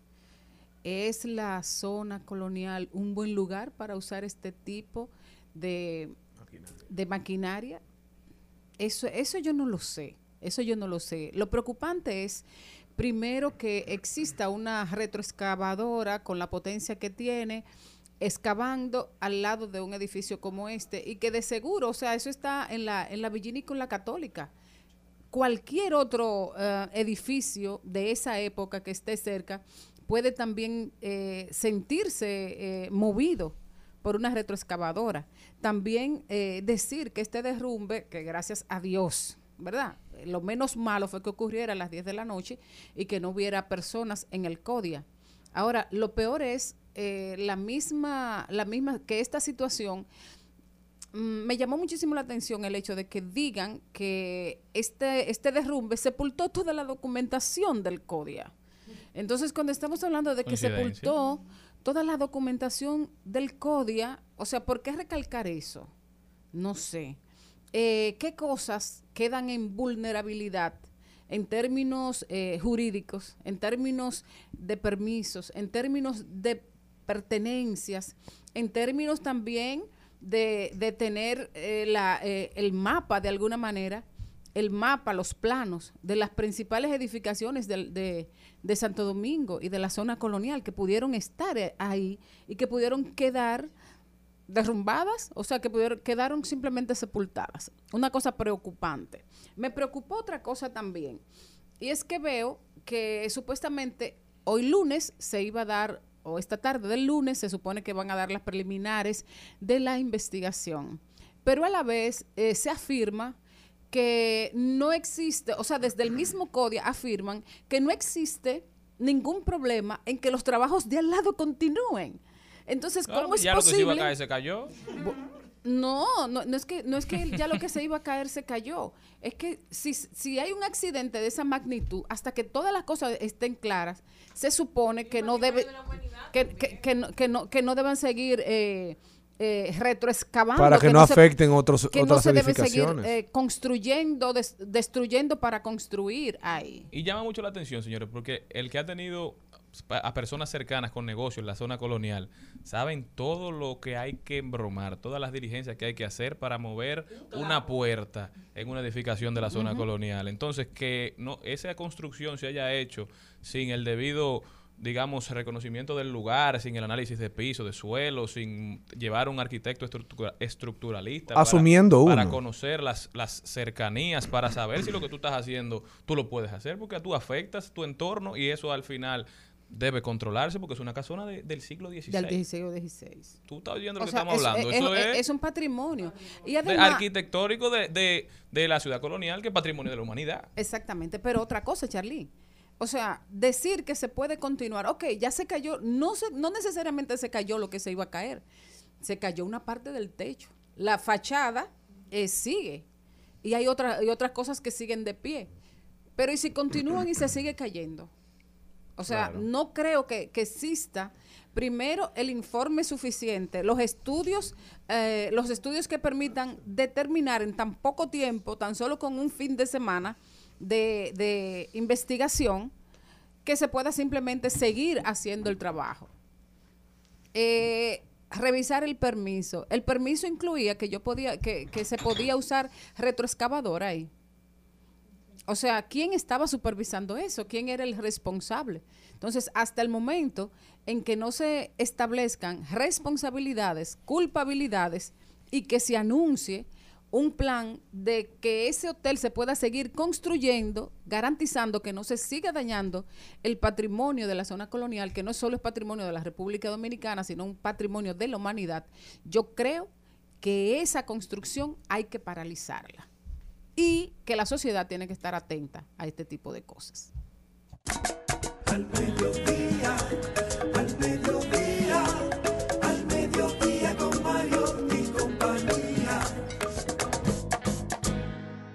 En Al Mediodía es bueno recibir buenas noticias. Es bueno recibir buenas noticias con Mariotti y compañía. Por segunda ocasión en los premios Leisure Travel Award y los Wherever Awards, República Dominicana obtiene el galardón como mejor destino turístico de la región. Vamos a dar un aplauso. Bravo, y me gusta mucho tu inglés. Yo quiero también hacerlo igual. Dos importantes reconocimientos internacionales como mejor destino turístico del Caribe recibe la República Dominicana. De verdad que los esfuerzos para recuperar tan importante sector para, para el país han dado resultados. Esperemos que así sea, que así siga siendo y que podamos seguir enseñándole al mundo que República Dominicana lo tiene todo. Al mediodía, al mediodía, al mediodía con Mario y compañía. En Al Mediodía con Mariotti y compañía, seguimos con Páginas para la Izquierda. A continuación, Páginas para la Izquierda. Y este segmento llega gracias a Pasteurizadora Pasteurizadora rica, porque la vida es rica. Ok. Ay, Dios mío. Lo perdimos. ¿no? Mire, y es eh, incuestionable que la historia que el ser humano ha escrito se, se ha encargado de colocar al hombre en una posición, en una posición privilegiada. Las religiones predominantes en el mundo tienen a un hombre como su imagen a seguir. La naturaleza dotó al hombre de, de mayor fuerza física debido a ciertas características en su anatomía. El hombre ha ocupado y ocupa los puestos de dirección de los estamentos de gobierno y las corporaciones más importantes del planeta. Con el pasar de los años, las mujeres y los hombres han luchado para que estas desigualdades se vean mermadas. Han trabajado incansablemente para que el escenario cambie y la realidad sea distinta. Han promovido iniciativas para abolir este sistema y para que la igualdad, se- más que un derecho, sea una realidad. Pero ¿qué pasaría si, si, si ocurriera algo que- hiciera que las mujeres dejaran de ser el sexo débil? ¿Qué pasaría si la naturaleza otorgara un don especial a aquellas que históricamente han sido relegadas a un lugar auxiliar por muchos hombres? ¿Qué pasaría si la pirámide que hemos cimentado se derrumbara de un momento a otro? En esta obra de, Nao- de Naomi Alderman, El Poder o The Power, la protagonista de esta reseña, nos encontramos con la ocurrencia de un hecho que se convierte en un antes y un después en la historia de la humanidad. Y es que un día específico las mujeres adolescentes se dan cuenta de que tienen la capacidad de producir electricidad con sus manos. Y de, y de despertar esta, esta habilidad está en las mujeres adultas lo que altera la cotidianidad del mundo entero y hace que el orden imperante empiece a replantearse. Las mujeres tienen en sus manos literalmente algo que las pone en una posición capaz de cambiar todo, to- como todo se ha visto hasta ahora. Este es un libro, un- uno de los libros favoritos de Bill Gates, el tío de Don Charlie Mariotti Jr. Les invitamos de verdad No a... que no mandan. Bueno. Y tu primo Le- Elon tampoco. Ok. Le invitamos a, a de verdad buscar esta obra que, que nos da una imagen y una visión distinta de cómo pudieran ser las cosas y de la forma en cómo podemos construir un mundo donde la, la haya paridad. Porque yo no creo mucho en la igualdad, porque ya iguales somos todos y yo, yo siento a las mujeres igual. O sea, no, no las siento que tienen alguna diferencia. Las diferencias que nos separan son básicamente sexuales. Entonces, porque he visto mujeres, ya hay mujeres que realizan cualquier tipo de trabajo, o trabajos que eran de hombres, en un mundo de hombres, ya en un mundo de todos. Lo que yo sí creo que podemos seguir, y con un libro como este podemos visualizar eh, más eh, discriminaciones positivas a favor, a favor de la mujer. Es tiempo de que la mujer cuente con los espacios. Mira, en una elección, y traigo esta anécdota colación eh, por esto, de, de una secretaría o de, de algún estamento de un partido político, fueron elegidos solo hombres hace una semana. Y uno de sus miembros más importantes del máximo organismo criticó de que solo hayan sido elegidos hombres. Pero habían cuatro mujeres postulándose. Yo a lo que apelo es a la protección del derecho de participar, pero usted no tiene que ganar por ser mujer. O sea, usted tiene que tener igualdad de participación, que no se le vulneren derechos, pero la elección no tiene por qué ser una mujer. Eso es como cuando te Lo que- llaman por lástima. No, Exactamente. no, no, igual. pero no es así. Lo que la sociedad intenta proteger, la ciudadanía tiene que protegerlo. Exactamente, por eso lo digo. Pero no pueden, o sea, no se puede obligar al sistema legalmente a tener que tener una mujer. En el Congreso ocurre con la ley de cuotas políticas. Tiene- tienen un 40% ahora. Pero ya lo que hay que garantizarle es que la mujer pueda participar.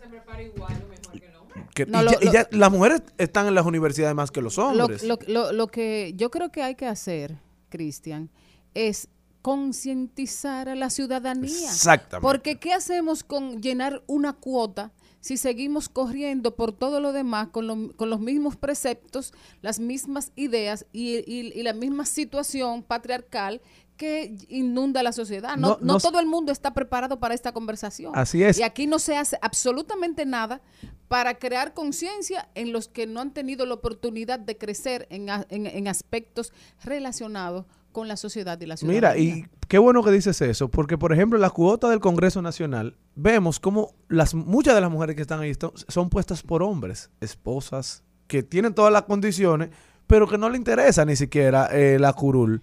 Y los hombres la ponen, los esposos la ponen, los familiares, porque tiene, el partido necesita llenar una cuota. Y ganan, probablemente por influencia, que, que el político es el hombre. Son solo figuras decorativas eh, Lo- que, que lo- tienen que poner para llenar un espacio que la ley obliga a llenar. Lo cual quiere decir eso mismo que yo decía. Es simplemente que no intentan cambiar la meto- las metodologías, pero no se cambian las mentalidades. Así es. Entonces solo vemos reflejada esa paridad en números, no la vemos en realidad. Exacto. Y cada vez que una mujer ocupa un puesto que no le corresponde o que no se ha ganado, se afecta más el concepto de paridad, porque no vemos mujeres haciéndolo bien, cuando no están preparadas para la situación y solo se ponen para llenar un espacio. Exactamente. Entonces, lo dejamos a reflexión, compren el libro, léanlo y continuemos esta comunicación o esta conversación en nuestras redes sociales. Este segmento llegó gracias a Pasteurizadora Rica, porque la, La vida, vida es es rica. Estás escuchando Al Mediodía con Mariotti y compañía. Rumba 98.5. Una emisora. RCC Media. Seguimos, segui- seguimos con Al Mediodía, con Mariotti y compañía.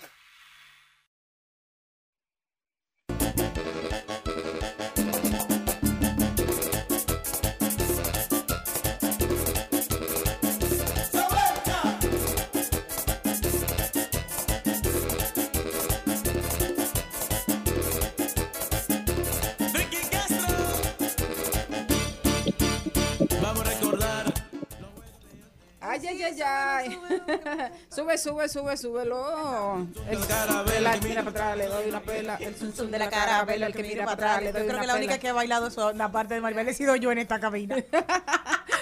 Bueno, señores, Ya buenas tardes. Llegamos a de paso y repaso. Y ahora tenemos eh, con nosotros a un artista muy querido, eh, Ricky Castro, el astro de la banda Soberbia. Ricky, bienvenido. Qué bueno verte. Qué bueno tenerte aquí.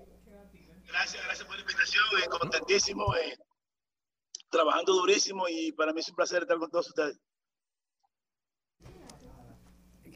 Bueno, excelente, muy bien. Eh, bueno, oírte. Eh, tengo que colgar. Digo, yo no, no, yo, de Ricky, no te asustes, yo no quiero colgar. Yo quiero que me hables de ese tema. Bueno, eh, ese tema es un tema, es un tema, es una, es una adaptación de un tema eh, mexicano. Eh, como yo he estado trabajando todo Centroamérica, específicamente Guatemala, El Salvador, Honduras, eh, Nicaragua, en los últimos cuatro, cinco, seis años, eh, básicamente he estado trabajando. Entonces la música, esa música se, se, se filtra mucho, todo eso por ahí. Eh, yo tengo un gran exitazo que se llama Ella se fue o Vagabundo Barachiloco, que también es el tema que hizo Chico Rodríguez, que es el tema que me ha mantenido siempre a flote por toda esa, esa área. Le hicimos un video y hemos estado trabajando este- ese tema en los últimos bueno, toda la pandemia realmente, porque la pandemia lo paró, pero seguimos trabajando lo durísimo. Ricky, eh, es muy, muy bueno y oportuno eh, tenerte aquí precisamente porque eres un artista que tiene muchos años y que, y que formas parte de una época dorada del merengue eh, proveniente de los Estados Unidos. 96, 96, 96. Empezaste en el 96. 96, yo soy, yo soy de, del 96, ahí de, empezamos la corriente en New York, en New York Oro Sólido, Banda X eh, soberbia, fueron los temas, los, grupos prominentes eh, en, el 96, hasta que ocupamos todo Nueva York con esta música eh, así con, los, con barítono, como Tel de la Calavera que tiene un barítono. Esa fue una revolución totalmente con los temas que hicimos así. ¿Y qué, qué fue lo que lo que distinguió, que o, o, vamos a decir, no que distinguió, que diferenció el merengue que se hacía en República Dominicana en ese momento del trabajo que estaban haciendo ustedes allá en los Estados Unidos? Bueno, tú sabes que nosotros en los Estados Unidos tenemos un filtro de, de, ritmo, ¿no? Eh, todos los ritmos llegan a Estados Unidos, específicamente New York. Eh, entonces siempre se oye mucho, mucha, mucha música de diferentes partes. Entonces empezamos a hacer música con secuencia. Eh, en vez de hacerlo directamente con los instrumentos reales, empezamos a hacer con la secuencia de la trompeta, eh, secuenciamos los saxofones y mezclamos todo ese ritmo de, de, de, de, secuencia y creamos algo, algo totalmente diferente. Entonces sonaba diferente porque eran, eran, eran instrumentos secuenciados. O sea, y aparte también le, pusimos como un detalle principal, el barítono, que se, regularmente el merengue normal se usa solamente con, con tenor y, alto, o sea, con alto y tenor.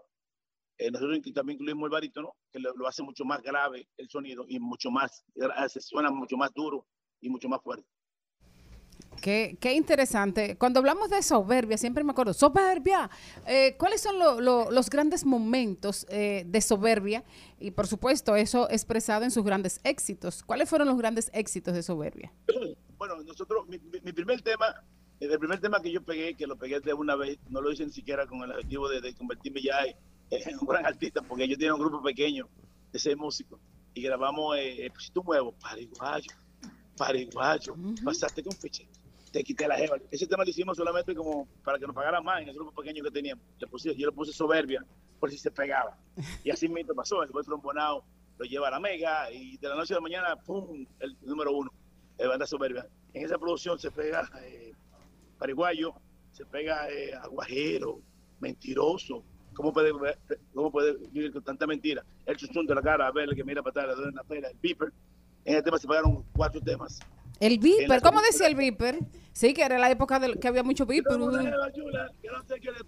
La mujer que yo vipeo, a casa no vuelve más. Incluso eh, si, tú vienes, de colación es que en ese, en ese tiempo estábamos nosotros rapeando ya, haciendo música, rapeando dentro del ritmo, dentro del ritmo merengue. En este caso tiene la mujer que yo vipeo, a casa no vuelve más, porque yo no llevo vipeo. María se quedó vipeando. Y Aguajero que dice, Aguajero, mentiroso, ¿cómo puede vivir con tanta mentira? y el Susun de la Calavera fueron los temas prominentes de esa producción. Aparte de que había Genéalo, esa producción entera básicamente se pegó, pegaron como cinco o seis temas. Luego viene eh, la, segunda, la segunda producción, se llama La Mole de New York, donde está Después de ti, a quien voy a amar, si después de ti todo me da igual, es duro, es duro encontrar a tu mujer con el chulo. Soy el hombre que te quiere, el que te ama ambosador, matar y herir, ambosador. De esa producción se pegaron unos seis temas también. O sea, y. O sea, que básicamente entre las dos producciones que yo. Primeras dos producciones mías, por suerte, pudimos pegar alrededor de unos 10 temas más o menos. Aparte ya de que viene, ella se fue en la tercera producción y varios temas más.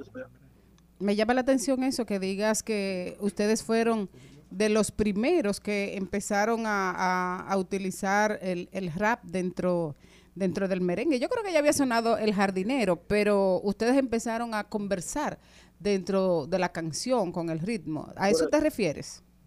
Sí, claro. Eh, incluso, bueno, en esta parte me refiero al tipo merengue que hacemos nosotros. Porque en el, hay uno muy romántico que, que tuvimos que tocar la Freddy, pero fuera de cámara, que era el pelo. El pelo no es lo mismo que los pelos. Ese tiene también un rapeo el boñoñón, te gusta a ti, me gusta a mí, la o sea, invento que hicimos del, algo popular, pero dentro de lo que es Nueva York, o sea, ese ritmo secuenciado que vinieron ya estos muchachos pájaros eh, lo, lo, lo, lo, lo que canta Pájaro Malo, Omega, toda esa gente, viniendo, mismo Tulile, vinieron con esa misma corriente de ese Ok, ok, ok, me, me gusta ahí, párate ahí, Ricky. Entonces tú dices, me gusta poner las cosas en orden. Tú dices de alguna manera que el trabajo que hicieron ustedes con el merengue desde Nueva York, que fue un éxito también aquí en la República Dominicana, a pesar de todas las críticas eh, que levantó, aquí no se oía otra cosa. En los colmados, en los bares, en las discotecas, en la calle, en los carros, lo que se oían eran ustedes. Ustedes dicen que, eh, tú dices entonces que ustedes fueron de alguna manera los padres de ese merengue urbano, de ese merengue de calle que a- saltó a la fama a gente como a, a Tulile, a Omega, que tiene una línea musical personal dentro, de, dentro del merengue de calle del merengue urbano. Bueno, si tú, si tú, si tú te das cuenta, eh, después de Pochi Sococobán, es es que arranca, es que arranca ya en el 90, en los 90, ¿no? 95, 94, todo lo que tiene que ver con ese merengue urbano, pero viene de Nueva York. Y si tú, y tú buscas los primeros temas que tiene Omega y que tienen ellos, son en la misma, en la misma vertiente de lo que nosotros hacíamos. ¿Entiendes? Eh, sin, sin, sin goma, o sea, todo, todo viene, en- soy pájaro malo, todo eso viene con música secuencial igualito que nosotros. O sea, y, o sea, lo que es lo sólido, y específicamente Banda Soberbia, y en este caso también Banda X, creo que fuimos lo- el, filtro de que, de, que, de, que, de, que, de que se usara más, eh, eh, eh, la, allá no se sabe el barítono. Incluso yo no conozco ningún grupo dominicano que, aparte de Nelson de la Hoya, que también entró en, ese contexto, que, se, usaba el barítono. Allá nadie usaba el barítono. Bueno, el, el, el barítono fue el, el instrumento que distinguió del merengue de Johnny Ventura, del de Wilfrido Vargas y de todas esas bandas importantes de los 70, el merengue de Félix del Rosario. Sí, pero cuando tú hablas de barítono, estoy hablando de, de, de, de, bar- del barítono real, no estoy hablando de, la secuencia. Si tú, si tú notas, si tú oyes el son de la carabela y tú oyes cualquiera de esos merengues, no es lo mismo. Tú lo puedes comparar y no va a ser, no suenan igual. Bueno, el, Incluso- eh, sie- siempre con los instrumentos. La percusión, exactamente, la percusión incluso era secuencial, o sea, habían elementos un poco diferentes, eh, que, o sea, eran los mismos elementos, pero sonando diferentes de, pie- de teclado, no, no, no, no reales. Y eso fue lo que hizo la diferencia eh, eh, en lo que nosotros hacíamos a lo que se hacía. Ok, eh, tú- el sonido, el sonido. el sonido, el sonido. Del, del sonido, porque el- los instrumentos y todos los instrumentos existen, ¿no? Todo- El u- exacto, exacto. Estás refiriéndote al uso eh, que se le da, al sonido que se le, que se le estableció. Correcto, que nosotros lo hicimos con, con, con máquina, ellos lo hacían en vivo. Entonces, eso hizo una diferencia en, en la forma, "Ah, que este tipo tan loco, ¿y qué es lo que este tipo están tocando? Que la gente se perdía porque sonaba raro, sonaba como fuera de lo que, de lo que yo estaba, acostumbrado a sonar. ¿Tú crees que la, la bachata tuvo alguna influencia, el sonido de la bachata, sobre todo del bacharengue, eh, en, la, en el sonido que ustedes exploraron también? Eladio Romero Santos y esa gente que sonaba Bueno, muchísimo en Nueva York. bueno, lo, lo, lo, de- básicamente, precisamente en ese mismo, en ese mismo tenor estaba Romeo, cuando estaba sobre ahí, la canción Romeo, estaba empezando, ¿no? Romeo estaba empezando precisamente ahí, que siempre querían en los festivales que venían. Y quizás, no, no, no precisamente en el merengue que hacíamos, pero sí en el filtro, en el filtro de la música, eh, eh, eh, del, del contexto medio americanizado, eh, de, de- lo que se hace aquí en inglés y en español, ¿no? Entonces, si tú notas, Romeo es una mezcla de, de, de- de- un spanglish entre, entre, entre, entre el hip hop y todo eso, ese ritmo, y la forma que cantan los, los, los- la gente de la iglesia, de, los, morenos, cantan medio así, como un poquito gapo. Entonces, eso lo hace eh, como que su por eso era tan diferente. Mm, ¿Qué tanto han beneficiado a los ha beneficiado a ustedes eh, la proliferación de las redes sociales eh, con relación a, a su música, ya que la forma de, de promover y de compartir la música cambió?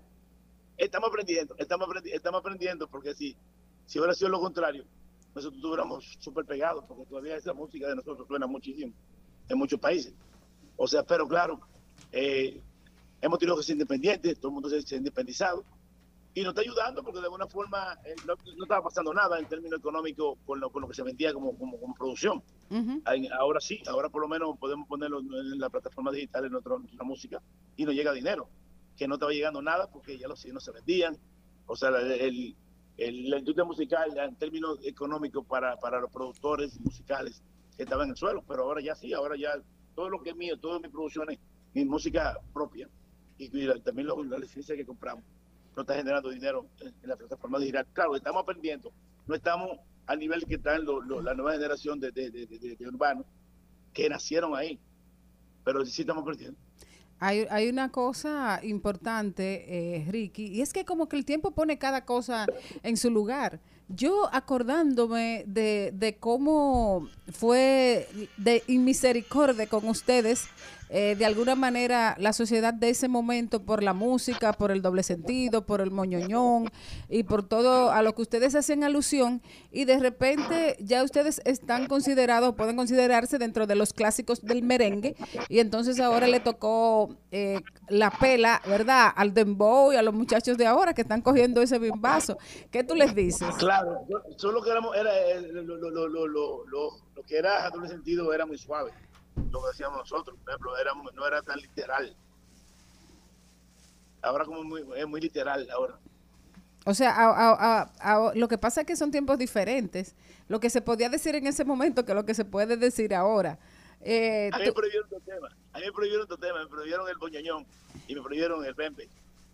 Y si tú lo oyes, ninguno de los dos no dice nada concreto, solamente eso fueron, fueron inventos así que salieron del estudio. Ni siquiera, ni siquiera fue algo con, ninguna intención. Eso de alguna manera también pasa con, con los muchachos del Dembow que van al estudio y hacen un- una pista, un beat y empiezan a hablar sobre él. Pero ¿qué te parece a ti el, el, el Dembow como, como género musical eh, y cómo tú de alguna manera comparas con lo que ustedes vivieron? Porque cuando, cuando hablo de ti hablo de todo un movimiento, porque ustedes fueron un movimiento, Banda X, eh, Pero sólido. Oro Bueno, yo- Sólido. yo, creo, yo creo, yo creo que el dembow está bien. O sea, lo que, lo que no a veces comparto es, es- es la- lo mismo, lo que te decía, aunque estamos en generaciones diferentes, eh, lo literal, porque tú sabes, no hay que ir tan, tan no, no hay que ser tan explícito. Y, y, y- y- y- y evidentemente, el otro día vi una entrevista de, de un artista, eh, no recuerdo, que, di- que dijo, que dijo que, creo que era Toquilla, dijo dije, que, que los hijos son lo que son, lo que, los hijos son lo que, lo que son los padres. O sea que yo dije, ella, ella no soy yo lo que ella dijo. Si ella se hubiera oído, no dice eso. O sea, quiere decir que si tú, tus padres son basura, tú eres una basura. O sea, eh, o sea, tú dijiste un statement que tú no te oíste. O sea, tú eres lo que tú eres por tus padres. O sea, que, que básicamente nosotros, eh, esta generación, eh, tenemos una, quizás una educación un poquito diferente, más cerrada, menos abierta, y que nos importan muchas cosas quizás por eso. Y, y respetamos un poquito más. Pero, ¿qué te digo? El mundo está hecho y nosotros no podemos cambiar. Eh, tenemos que seguir. Pero como música, yo lo veo bien. Yo creo que, que, que tienen el todo el mundo tiene el derecho de, de- de- de manifestarse en la música, de hacer, de hacer creaciones. Y muchos de los que están, de los que han hecho cosas así también ya han cambiado. Como el mismo Baboni cambió ya su, su, su, su- su literatura, ¿no? Ha cambiado bastante su literatura por la prohibición de muchos países eh, que, que ha pasado. Pero a nivel de ritmo yo creo que es algo que se nutre en todos los países. Y en el caso de nosotros, República Dominicana, somos uno de los países que tenemos mucho más música que todos. Porque tenemos dembow, reggaetón, tenemos salsa, tenemos merengue, tenemos bachata, tenemos perico ripiado. Somos un país rico musicalmente. Exactamente. Bueno, Ricky, muchísimas gracias eh, por haber estado con nosotros esta tarde. Eh, ponemos el programa a tu orden y cuando tengas nueva, nuevo tema, nueva música, eh, puedes eh, perfectamente hacerla llegar al público a través de nosotros. Te mando Gracias a un fu- ustedes, eh, acá- gracias a ustedes. y Espero pronto ya vamos a grabar el nuevo tema. Se llama En peligro de edición. Eh, eh, el domingo pasado grabamos el tema de República Dominicana. Desde que esté Eh, listo, ya- lo estrenamos aquí. Correctamente. Así que muchas gracias a ustedes por la invitación y adelante. Llegó la mole, nunca lo dudes. Ricky Castro, soberbia. Charlín. Bueno, muchachos, muchísimas gracias por haber estado con nosotros y a ese público que nos acompañó durante este horario de transición de la mañana hacia la tarde. Gracias. Hasta mañana, pueblo dominicano, si Dios quiere. Hasta aquí, Mariotti y compañía. Hasta aquí, Mariotti y compañía. Hasta mañana.